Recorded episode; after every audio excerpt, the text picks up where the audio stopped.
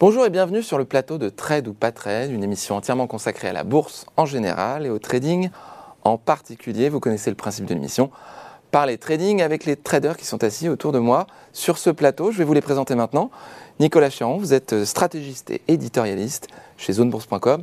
Merci d'être là. Bonjour Nicolas. Bonjour Thibault. Léa Gézéquel, vous êtes spécialiste des produits de bourse. Merci, d'être avec nous. Bonjour Léa. Jean-Luc Hussac, notre aîné. Vous êtes président, fondateur, formateur de traders professionnels chez Perceval Finance. Merci d'être là Jean-Louis. Bonjour à vous. Et Dorian Abadi. Euh, vous êtes analyste chez Mon Financier. Meilleur taux placement. Excusez-moi, les noms changent, mais nous sommes retombés sur nos pattes. Alors avant de commencer et de rentrer dans le vif du sujet avec euh, cette semaine Total, Valeo, ASML, L'Oréal et Voltalia, je voulais vous parler du paquet climat. Vous connaissez le paquet climat? Ou le pacte vert pour l'Europe Ce sont les traductions un peu moins dynamiques de ce qu'on appelle le Green Deal, qui a été examiné cette semaine par le Parlement européen. Alors Green Deal, ça vient d'où? Ça vient de New Deal, du nom donné par Franklin Roosevelt à son plan d'investissement massif pour limiter les effets de la Grande Dépression dans les années 30. Alors quel est l'objectif de ce Green Deal? C'est de faire en sorte que le continent européen soit le premier continent à atteindre la neutralité carbone en 2050. Comment? En faisant baisser de 55% les gaz à effet de serre. Alors le Green Deal, évidemment, s'accompagne d'un dispositif d'investissement massif de la part de l'Union européenne, plusieurs centaines de milliards d'euros. Et nous verrons tout à l'heure avec l'âge Ezekiel quels secteurs d'activité sont susceptibles d'en bénéficier. Mais passons maintenant à la rubrique on refait la semaine.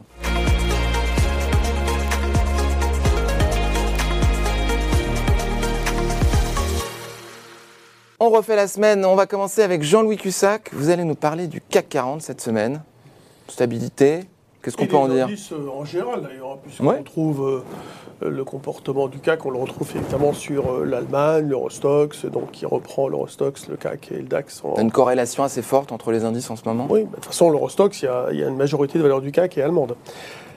Alors, bah, ce sont des marchés qui n'arrivent pas à prendre de décision, euh, enfin de direction, on va dire, et euh, de décision, oui, et puis d'initiative. On a des volumes extrêmement faibles partout, un manque de densité qui, est assez incroyable. Euh, c'est pour ça que vous voyez des écarts de 1, parfois 2% en quelques minutes, voire en une heure ou deux, mais c'est vraiment pas très sain normalement des écarts comme ça, mais là c'est vraiment dû à une phase d'attente extrêmement euh, bah, longue parce qu'on a d'un côté euh, des menaces extrêmement importantes sur la croissance mondiale, on a l'inflation qui, qui, augmente, les taux d'intérêt donc qui augmentent, voir le 10 américain qui est repassé au-dessus de, 3, euh, et etc., etc. Donc euh, des, problèmes.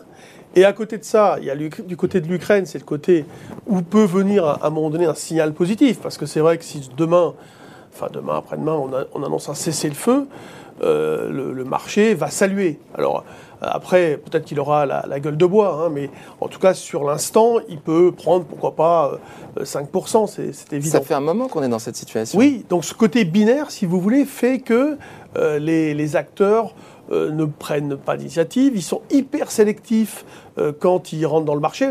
La, fois dernière, quand, quand, le marché est repassé comme ça de, de 6002 à 6005, presque, à, presque à 6006, en fait, à un moment donné, l'accélération s'est faite avec certainement des, gérants en grande majorité, qui se sont dit, bon, on ne peut pas passer à côté de la reprise si elle a lieu.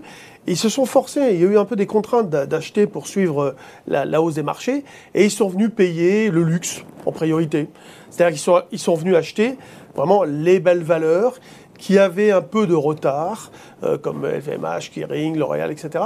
Voilà, et, pas plus que ça, parce que sur le, le marché des mid et small cap, c'est le néant, il n'y a rien.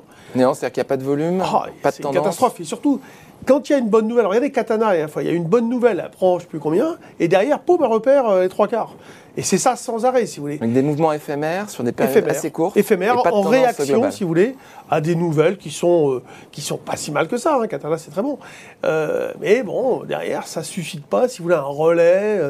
Il n'y a pas d'investisseurs, vraiment. Il y a des spéculateurs qui viennent jouer, mais pas de euh, d'investisseurs qui viennent investir dans une perspective long terme. Donc vous parliez des valeurs du luxe. Dorian, vous vous êtes intéressé, vous, la semaine dernière, à Total, donc la plus grosse valeur du CAC 40, pardonnez-moi. Absolument. Donc il y a le luxe d'un côté pour, euh, pour effectivement euh, investir sur, de manière sélectionnée sur des valeurs précises.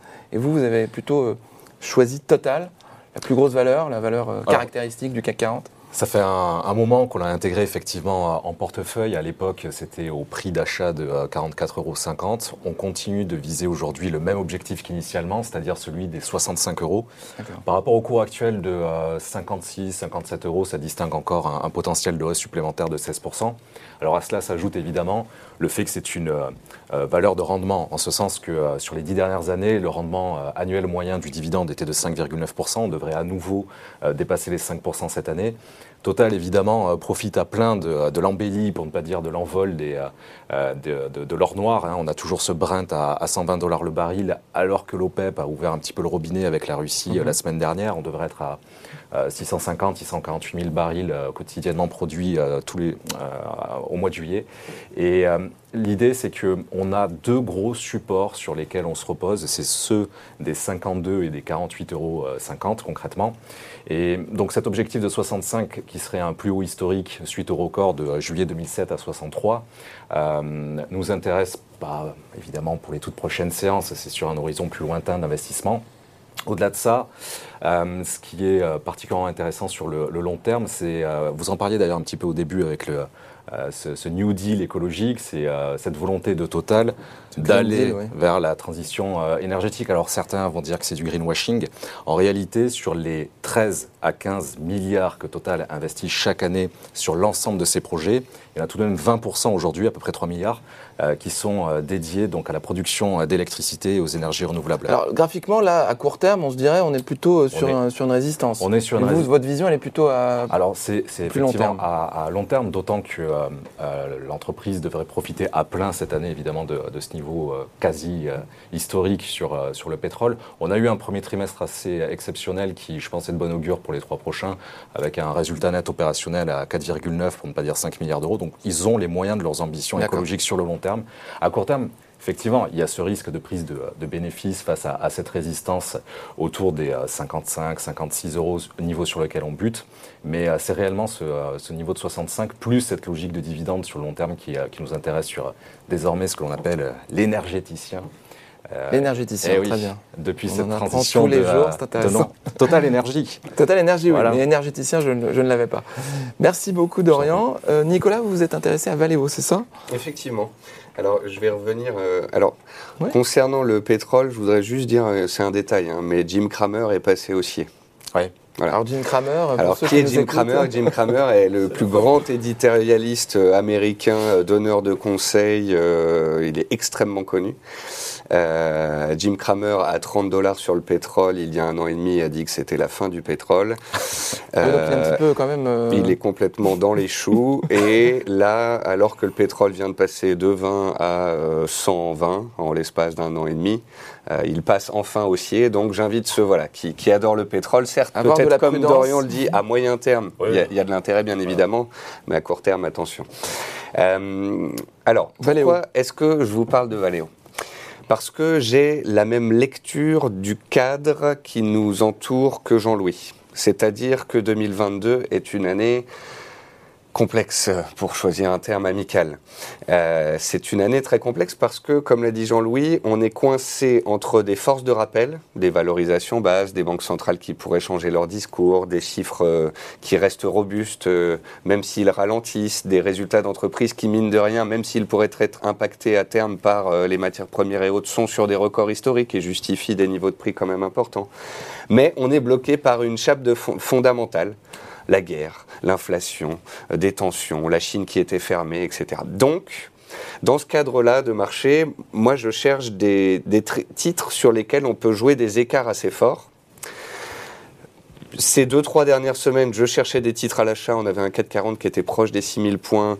On sentait qu'il pouvait y avoir une prise de relais. Il y avait une surperformance de la France par rapport aux États-Unis. Et je m'étais dit, qu'est-ce qu'on pourrait essayer de trouver comme titre qui est à la peine ces derniers temps qui est dans un des secteurs un peu délaissés, mais qui, si on avait une embellie, pourrait profiter d'un petit coup de fouet. Et donc, je suis allé faire un tour du côté du secteur automobile.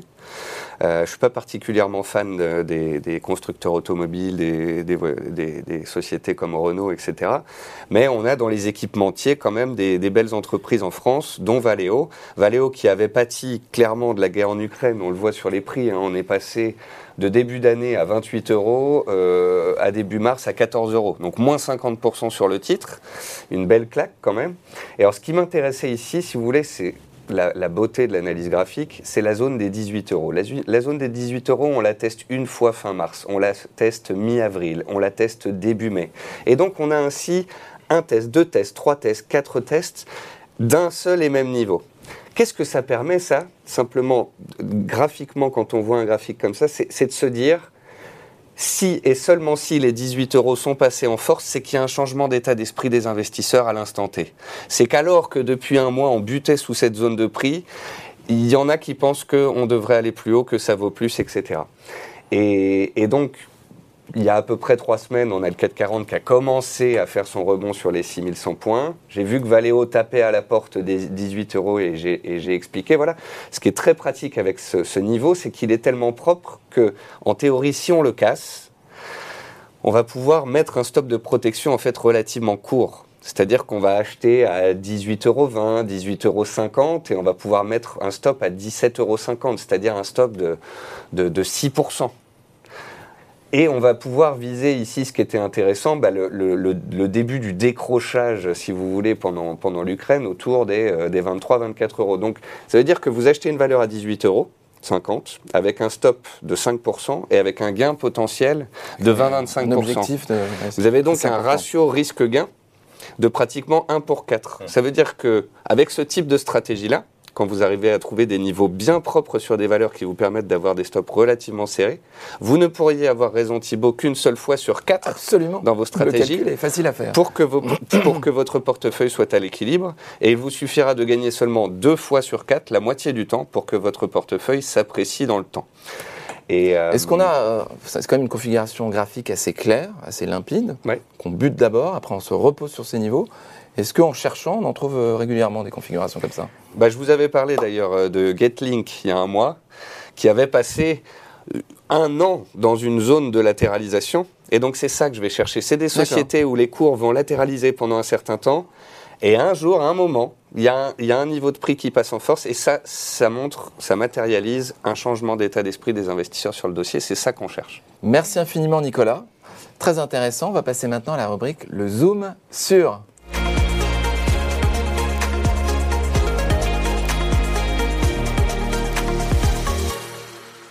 Le Zoom sur avec Léa Gézéquel. Léa Gézéquel, vous allez nous parler du Green Deal. Oui, tout à fait. Alors qu'est-ce que c'est? Alors comme vous l'avez dit, c'est un projet qui est avant tout un projet euh, environnemental, écologique, qui a pour vocation de décarboner l'économie et de lutter contre le réchauffement climatique. Sauf qu'on se rend compte qu'avec euh, la pandémie, ce projet qui à la base était euh, purement environnemental devient aussi finalement un projet économique, puisque ça revient à investir pour relancer l'économie sur des bases plus saine.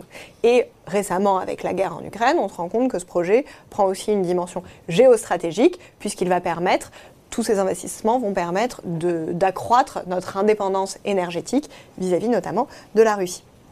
Alors, pour faire le lien avec euh, toutes, ces, thématiques euh, Green Deal, Société Générale a créé un indice qui s'appelle le SGI European Green Deal Index et qui va regrouper en fait 53 actions européennes qui vont être articulés autour de quatre piliers qui potentiellement vont pouvoir bénéficier des politiques d'aide en faveur justement de ce virage finalement euh, énergétique. Donc ces quatre piliers, ça va être d'un côté tout ce qui est énergie propre, donc on va pouvoir retrouver des valeurs comme Enel ou Iberdrola, mais aussi les moyens de transport respectueux de l'environnement. Là, on va pouvoir retrouver des valeurs comme Siemens, Air Liquide ou encore Alstom. Aussi, on a tout un pilier qui est articulé autour euh, du logement, que ce soit de l'habitation ou des bureaux, mais du logement peu énergivore et de la rénovation de bâtiments pour les rendre euh, moins euh, consommateurs d'énergie. Donc là, on pourra retrouver des entreprises comme Saint-Gobain ou Legrand. Et le quatrième pilier va s'articuler, lui, autour du traitement des déchets et du recyclage. Donc là, on peut retrouver Suez ou Veolia. Voilà, donc ça, c'est l'indice SGI qui permet, en fait, via un seul instrument, de pouvoir être exposé sur ces quatre piliers qui vont bénéficier, enfin qui peuvent bénéficier des politiques d'aide. Oui, parce que rien n'est certain. parce Rien que n'est certain. C'est les entreprises qui, a priori, ont en tout cas trait à ces mesures. On va avoir potentiellement le bénéfice de financement facilité. Tout à fait.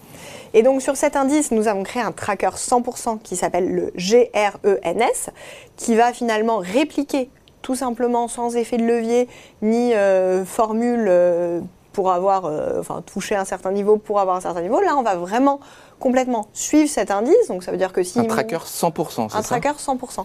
Donc si l'indice monte, le tracker monte. Si l'indice par contre euh, baisse, puisque bien sûr il y a un risque de perdre du capital dans ce type de produit également, euh, le tracker baisse également. Donc il réplique vraiment aux frais de gestion près les évolutions euh, de cet indice euh, qui est spécialisé sur, euh, sur le Green Deal. Et donc ces produits Tracker 100%, ils existent bien sûr sur des indices Green Deal, mais ils existent aussi sur d'autres indices thématiques. On va pouvoir par exemple retrouver le métaverse, l'uranium ou encore l'hydrogène. L'hydrogène, on en avait parlé la dernière fois. Tout à fait. Exactement. Merci beaucoup Léa, c'est très clair. Et maintenant, on va passer à la rubrique le coup de cœur des traders.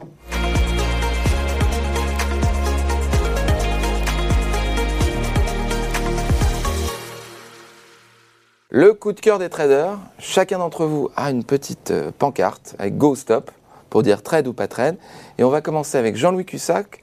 Vous vous, souvenez Jean-Louis, hein, c'est une minute pas plus, hein, pour pitcher vos camarades et les convaincre que votre scénario est intéressant. Il s'agit cette semaine de ASML. On met le chronomètre, c'est parti. Jean-Louis, c'est à vous. Alors pourquoi acheter cette valeur? Alors pour l'instant, c'est vrai qu'elle elle a donné ce fameux signal d'impulsion dont on parlait tout à l'heure. Elle est revenue, voyez, sur une moyenne mobile qui se retourne. Elle est revenue sur un support et elle, est enveloppée par cette moyenne. Ça, c'est une configuration d'achat. Si on croit à ce que les marchés puissent vraiment euh, progresser significativement. C'est une valeur, c'est une valeur qui représente 7,5% euh, du, de, l'Eurostox. Alors c'est c'est la deuxième, c'est LVMH, mais elle est un tiers plus petite, c'est-à-dire qu'il y a plus de flottants sur, euh, sur cette valeur que sur LVMH. Donc euh, l'idée, si vous voulez, c'est j'ai une contrainte d'investissement, je me dis qu'il faut acheter des, valeurs euh, qui seront euh, ramassées si les indices repartent, si les supports d'investissement, parce que vous savez, les gens ils viennent investir, les, fonds, etc., sur des indices. Donc comme c'est le plus gros en Europe, c'est une valeur qui sera normalement bien impactée à la hausse si jamais les marchés remontent. Mais il n'y a pas de market timing. Très bien, merci beaucoup Jean-Louis. Alors messieurs, trade ou pas trade? Un peu circonspect à ma droite. Nicolas, pareil. Stop. Et ici, go. Alors on va commencer par la contradiction, Nicolas, je vous en prie. Euh, acheter ASML maintenant, ça revient à espérer un cessez-le-feu. Ah oui.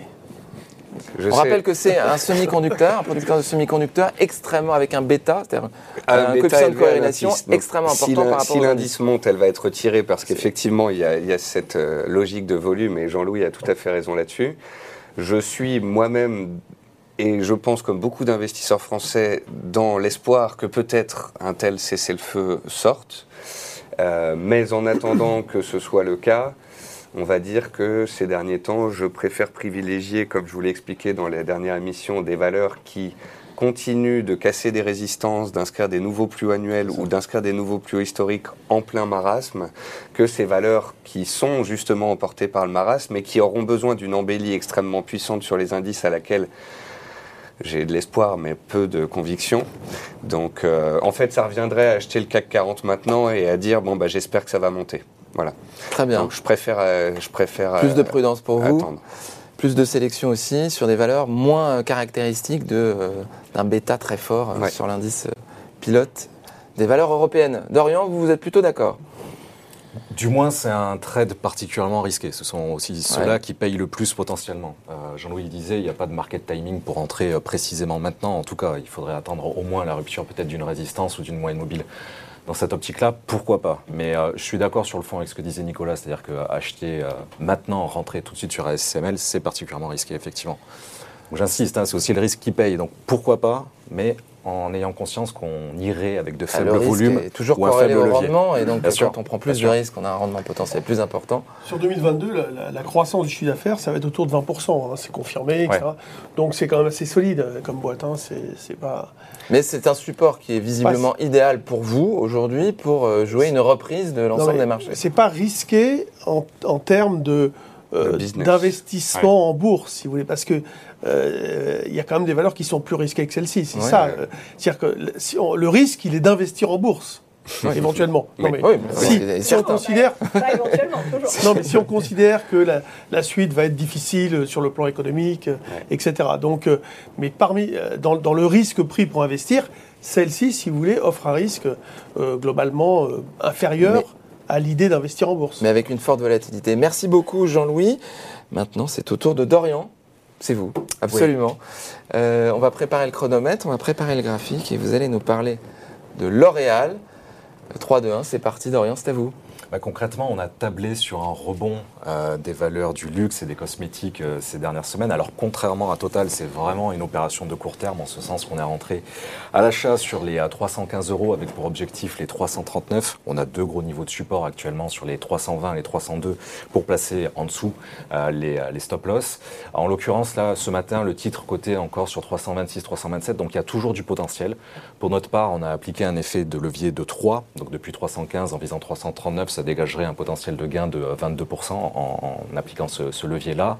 Euh, L'idée est assez simple, hein, c'est vraiment de, euh, de tabler euh, sur un rebond de court terme, j'insiste vraiment sur ce propos-là, et pas nécessairement sur une exposition sur euh, plusieurs mois. On a eu des chiffres très solides au, au premier trimestre. Il y a évidemment possibilité que cela se poursuive dans les, dans les prochaines semaines quand, quand on voit les perspectives du groupe. Ça risque d'être effectivement une année assez historique malgré les tensions en Chine. Voilà. Donc Très bien, objectif Bah, vous êtes un peu en 339. avance. Oui, pardon. 339, tout simplement. Eh ben ça y est, une minute passée. Merci beaucoup Dorian. Alors messieurs, qu'est-ce que vous en pensez? Trade ou pas trade? Trade ici, pas trade ici, c'est très bien. On a des avis différents. Nicolas, je vous en prie. Bah, l'objectif, il a été atteint en fait. C'est, on Non, a non. fait 338 et l'objectif est à 339. On est rentré très récemment. On est rentré il y a Ah, une semaine, un peu plus, peut-être deux semaines, sur les 315. Et depuis, évidemment, pour que les 339 n'ont pas été atteints, ils l'ont été il y a peut-être de cela euh, trois mois. Ah, tu recommences en fait. Exactement, je le reprends. Parce que ça, c'est les mèches des derniers jours en fait qu'on voit là. Bien sûr, mais euh, ce que tu... euh, là, on est sur quelle unité de temps? On est sur du daily. On n'a pas atteint les 339, ça j'en suis certain. Non, mais voilà, on a fait On l'a 300. frôlé. voilà. On n'est pas très loin de votre objectif. Ce matin, on était sur les euh, 326-27. Il nous reste donc Ah, a un bon gros tiers, disons. D'accord. Euh, J'insiste sur le levier d'ailleurs de 3. On a toujours un bon euh, 10% actuellement avec ce levier-là à aller chercher sur L'Oréal. On peut être plus ambitieux, hein, même à court terme, avec, euh, en visant la, la résistance globalement euh, des euh, 360 euros. Nous, on a préféré rester prudent. Jean-Louis En- euh, attends, Oui, pardon, euh, Nicolas. bah, en fait, c'est- exactement la même config que Jean-Louis. Ah C'est- On a une impulsion, on a une semaine de range. En fait, c'est une pâle copie du 440 depuis 15 jours. Ah oui. Et donc, si on veut viser 339, il faut que le CAC retourne sur les plus hauts récents qui sont à 6600, Pas nécessairement. Je pense. Enfin, c'est mon un avis. c'est un peu Et pour qu'elle aille à 360, il faut un CAC à 7000 points. Bon, je pense qu'on vous mettra pas d'accord. Bon, je pense pas. C'est pas Non, grave. En tous les cas, C'est pas dramatique. ça me paraît extrême comme. En fait, c'est mon avis. Ouais, ouais, le luxe était un des meilleurs secteurs en 2021, est un des pires secteurs en 2022, est un des secteurs du CAC qu'on voit bien sur six mois qu'on est dans une vraie tendance baissière avec des plus hauts et des plus bas, de plus en plus bas, ce qui est la théorie de la définition de dos.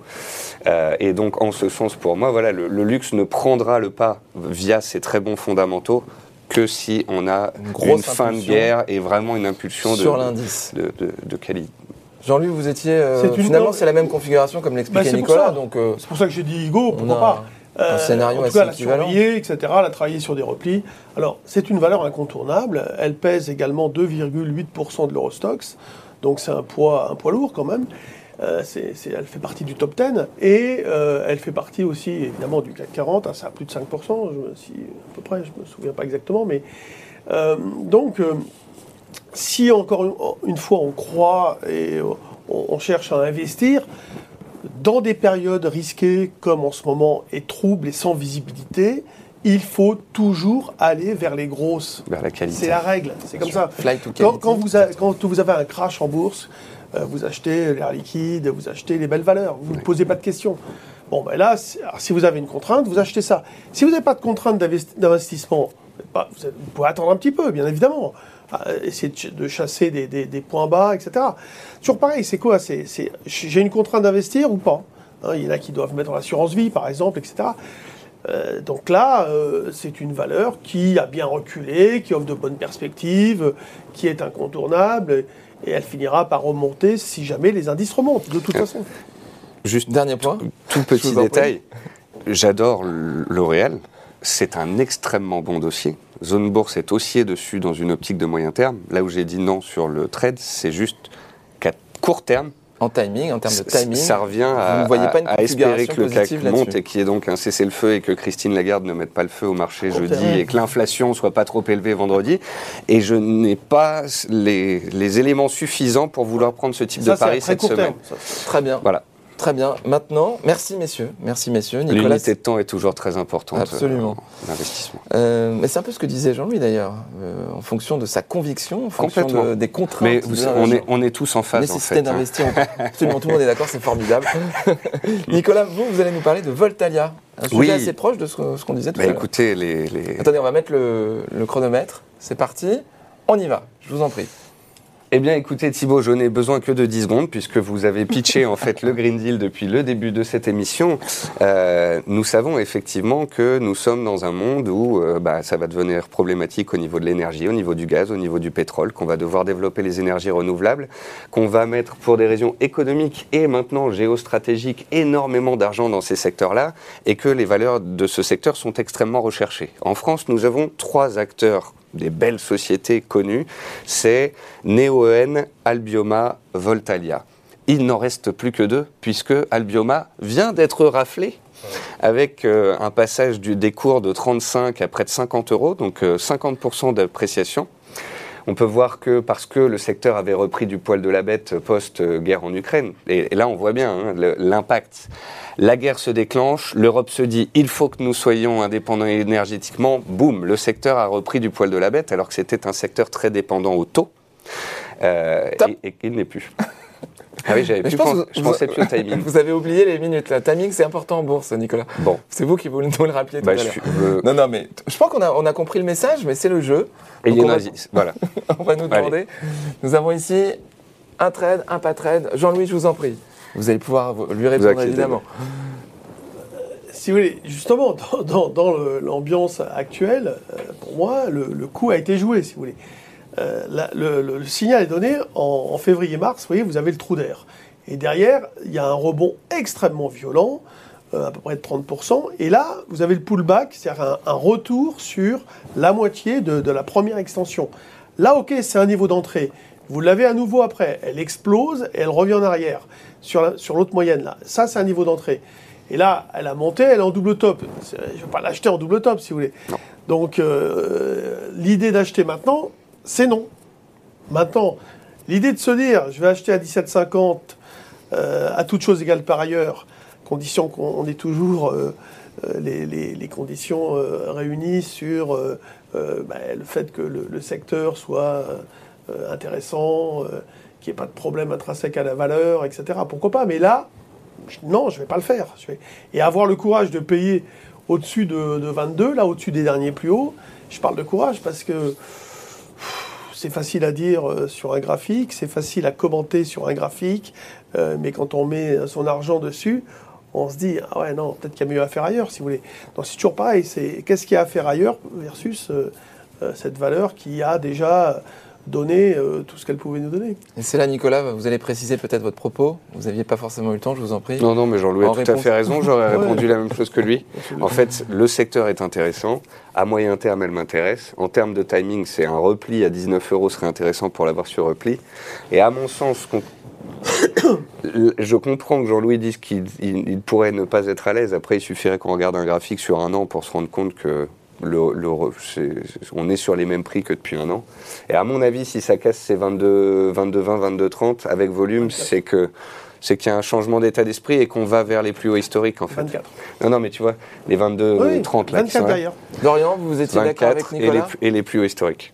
Bah, disons qu'il y a deux choses, c'est-à-dire que sur l'aspect fondamental et au niveau du secteur, je peux être que d'accord puisque c'était euh, globalement euh, nos arguments il y a deux semaines pour Albioma, effectivement. Ah bah. Alors, on, on se reposait sur les mêmes arguments fondamentaux, également les résultats d'entreprise, et, et- et comme tu le disais, c'est vrai qu'il y a eu ce fonds d'investissement américain qui, bah, qui a accéléré la tendance avec euh, son, son rachat, ça c'est clair et net. Donc sur la fonda et même sur ce New Deal écologique, l'aspect fondamental.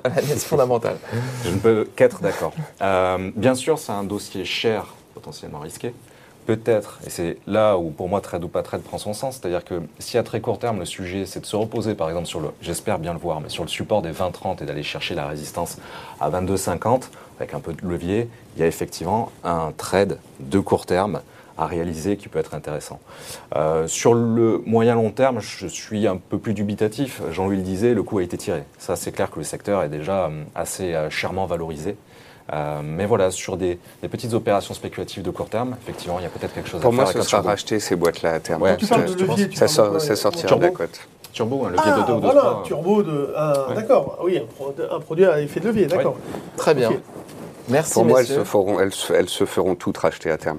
Hmm. Je serais pas étonné que Total rachète NeoN un Ouais, jour. je La pas concentration du secteur, c'est toujours partout. Euh, on le retrouve partout. Oui, mais s'il y a bien un secteur qui doit se concentrer, c'est celui-ci. On va passer à la rubrique tant attendue, le quiz. hein. Qui suis-je? Que suis-je aujourd'hui, cette semaine? Je ne dis pas le sujet. Rubrique, rubrique, rubrique, qui suis-je?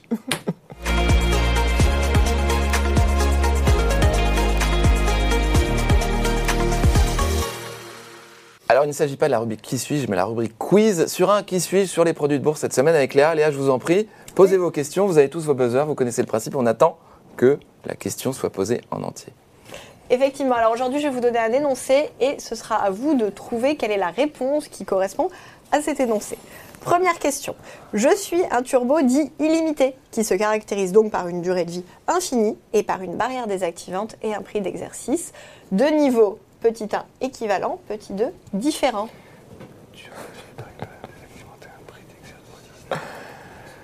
Ah, la prise de niveau.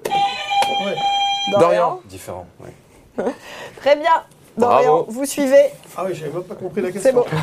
bon. Dans un turbo dit illimité, donc Léa va nous le rappeler. Oui, effectivement. Alors, dans la famille des turbos, qui sont des produits à effet de levier, ce qui peut euh, bien sûr être avantageux pour euh, le- le- l'investisseur comme désavantageux s'il se trompe de scénario, puisque le but de ces produits est d'amplifier les variations du sous-jacent.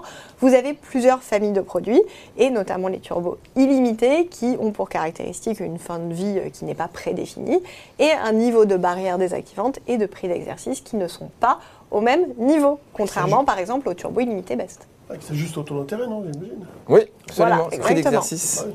s'ajuste au Ouais, niveau des taux d'intérêt. Je, me demandais où était la question. Question numéro 2. Bah, elle était C'est très C'est un claire. énoncé, Jean-Louis, c'est un énoncé. Question numéro 2. Question numéro 2. Le passage du temps a un impact positif sur ma valeur. En revanche, lorsque la volatilité augmente, mon prix aura tendance à baisser.